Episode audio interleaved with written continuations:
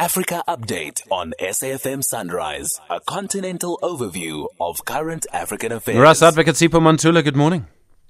Steve over refreshing morning and Jumbo Africa to the listeners on the eve of Africa Human Rights Day. We see in various places Algeria is one, Egypt today, big rall- rallies generally in favor of the people of Palestine. That's quite true, Stephen. But remember that for Egypt calling for this national dialogue of this rally today, it is uh, particularly on what I said during the week on our archive. That is 50th anniversary of the battle between Egypt and Tel Aviv, Israel, that happened in 1973. Hence, this uh, rally today happens in one of the sites that they call Nasser City District in Cairo. And at the same time, as we have said, it's in support, in solidarity with the crisis that we see between Israel as well as Palestine. Issues are going up, Stephen, as we see the AU, the UN, the war funding debate. But I think, again, we still say the African Union and all the, the neighboring countries that are neighboring Palestine must give their support by all means because here we are talking about humanity. And then in Gabon, the new military leader t- taking power in a coup, General uh, Brice Oligui Nguema, he gives up his salary as president and will receive a wage as commander of the Republican Guard. Uh, what do you think he's going to be feeling no income?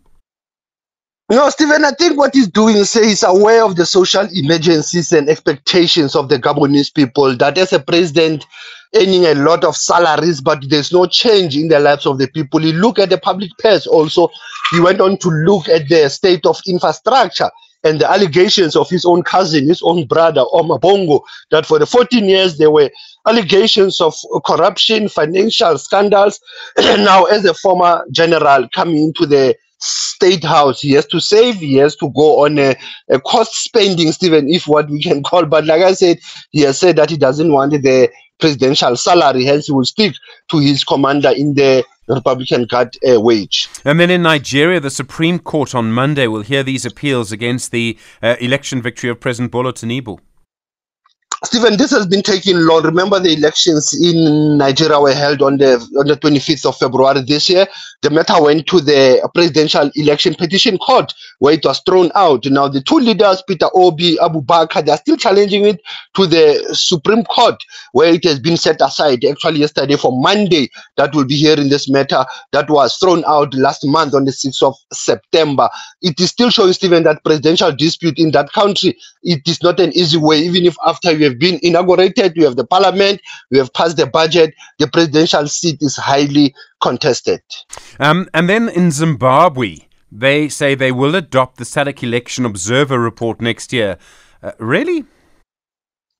you know, Stephen Ziyambi, the Minister of Justice there, he's using what we say diplomacy that comes in to say that only when the regional bloc, bloc meet next day in Harare, it means that Namibia will be handing over to Zimbabwe as the chair of uh, SADC. And that's where Stephen, are saying that they will consider this report, some aspects that are relevant for them, those that are not relevant, they will automatically reject them. That shows, Stephen, that how the SADC report has caused tension coming from Dr. Nevers Mumba uh, from the SADC Observer Mission that went to Zimbabwe in August. As we say, Stephen, we'll wait and see come 2024 in Harare when there's a SADC uh, Ordinary Summit.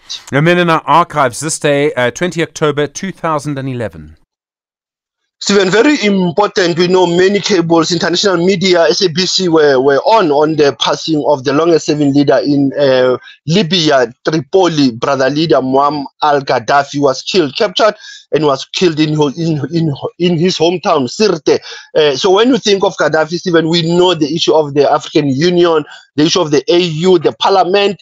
Gaddafi also with the bodyguards, which were women, most of them, the female bodyguards that will always surround brother leader. So today it is the anniversary of the killing of brother leader Muammar Gaddafi at the Battle of Sirte. Asante Sana SG is still leading the conversation, SAFM. Sipho Mantula, thank you very much indeed. The Ras Advocate back with us, of course, on Monday. More news from our continent through the day here on SAFM.